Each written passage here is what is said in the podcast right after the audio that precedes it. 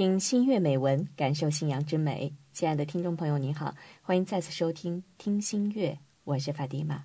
今天跟朋友们一起分享的是来自于杨洋的《换礼者》。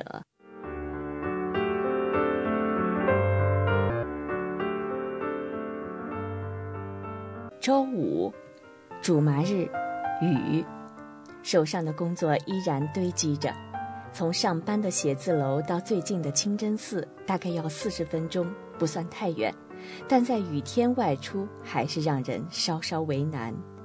不过，这天有很多人在 QQ 群里发言，讲解剧里的贵与重。好吧，少休息一会儿，提前出发就是。那座清真寺建于河边，古典的风貌，在大概两公里外便是都市忙碌的商务区。周边早已寸土寸金，矮房大多已被拆迁，留下待建的空地。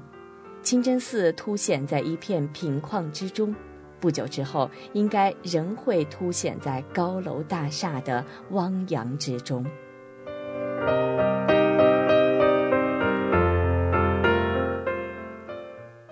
曾去过不少清真寺，但久久不能忘的是换礼声，有响亮的，有苍老的，有清澈的，有力道十足的。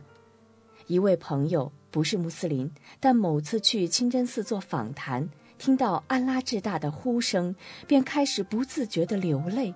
他说：“不知为什么，只是被一种全人类共享的东西感动了。”我去过一座曾经繁华的港口城市，据说城区唯一的清真寺已经存留上千年了。遗憾的是，礼拜殿的屋顶早在清代就已坍塌，当代作为礼拜地点的仅是旧时的厢房。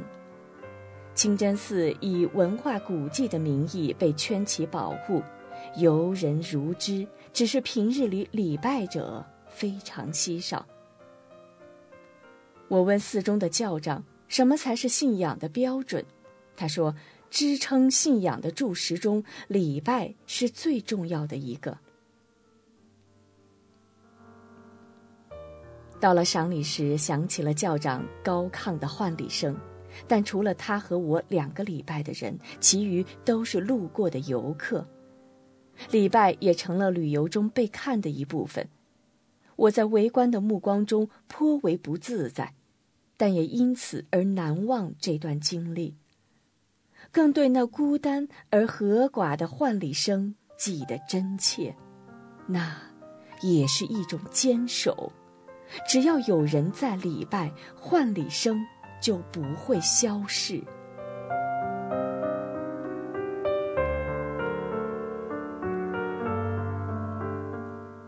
另一次难忘的是在沿海的一处村落。那里地处服装制造业集群地，所以参加剧里的人中，流动打工者居多。自行车、三轮车、摩托车、汽车，各种交通工具会在周五挤满清真寺的院子。大家似乎之前并不熟识，但在主麻日相见甚欢。寺中只有一位教长在忙前忙后，甚至没有固定的换礼者。这次可能是镇上摆摊卖干货的新疆小伙儿，下次就换成在鞋厂打工的河南大哥，下下次又轮到曾经外出学经的本地孩子。总之，那座清真寺里的换礼声是南腔北调的，换礼者也不再是仪式中固定的角色，每个人都有了召唤大家前来礼拜的责任。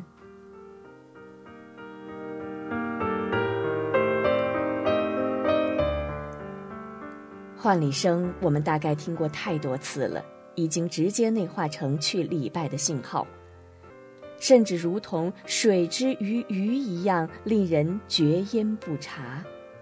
但现代化的后果之一，就是人与人之间的交往可以不再受距离的限制。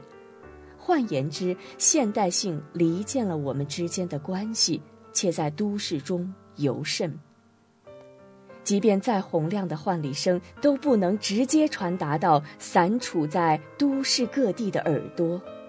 常常听到有年轻人抱怨，因为要工作，只好牺牲周五的距离了。的确，工业化社会的管理制度规训着劳动者的作息习惯，仪式的神圣性反而逐渐被消解，还在坚守的只有少数人了。也许很多人像我一样吧，在距离日做着去还是不去的选择题。不过，如果提醒的声音不绝于耳，去一方的砝码就会加重，选择便会大不同。现代性也在技术层面为信息传播提供便利，QQ、MSN。微博、虚拟社区、手机短信，一切社交工具都可以提醒大家，应该在周五安排好手头的工作，动身前往清真寺参加聚礼，就像在沿海村落的那座清真寺中所实践的一样。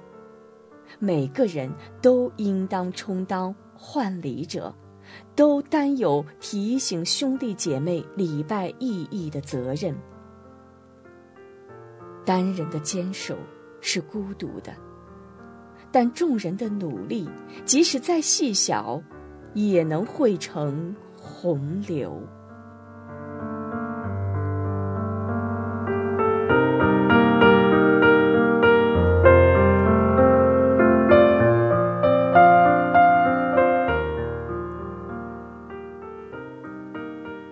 好，感谢朋友们的收听。